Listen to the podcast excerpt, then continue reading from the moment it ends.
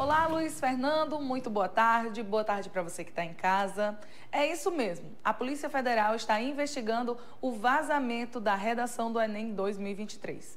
Foi deflagrado na manhã desta quarta-feira uma operação para investigar o vazamento ilícito em redes sociais da prova do Exame Nacional do Ensino Médio. A investigação teve início motivada por informações do Instituto Nacional de Estudos e Pesquisas Educacionais Anísio Teixeira, o INEP, que é a organizadora da prova.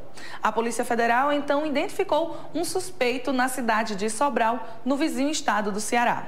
Há indícios de que houve uma divulgação ilícita do tema da redação referente ao Caderno Rosa, ainda durante a realização do exame.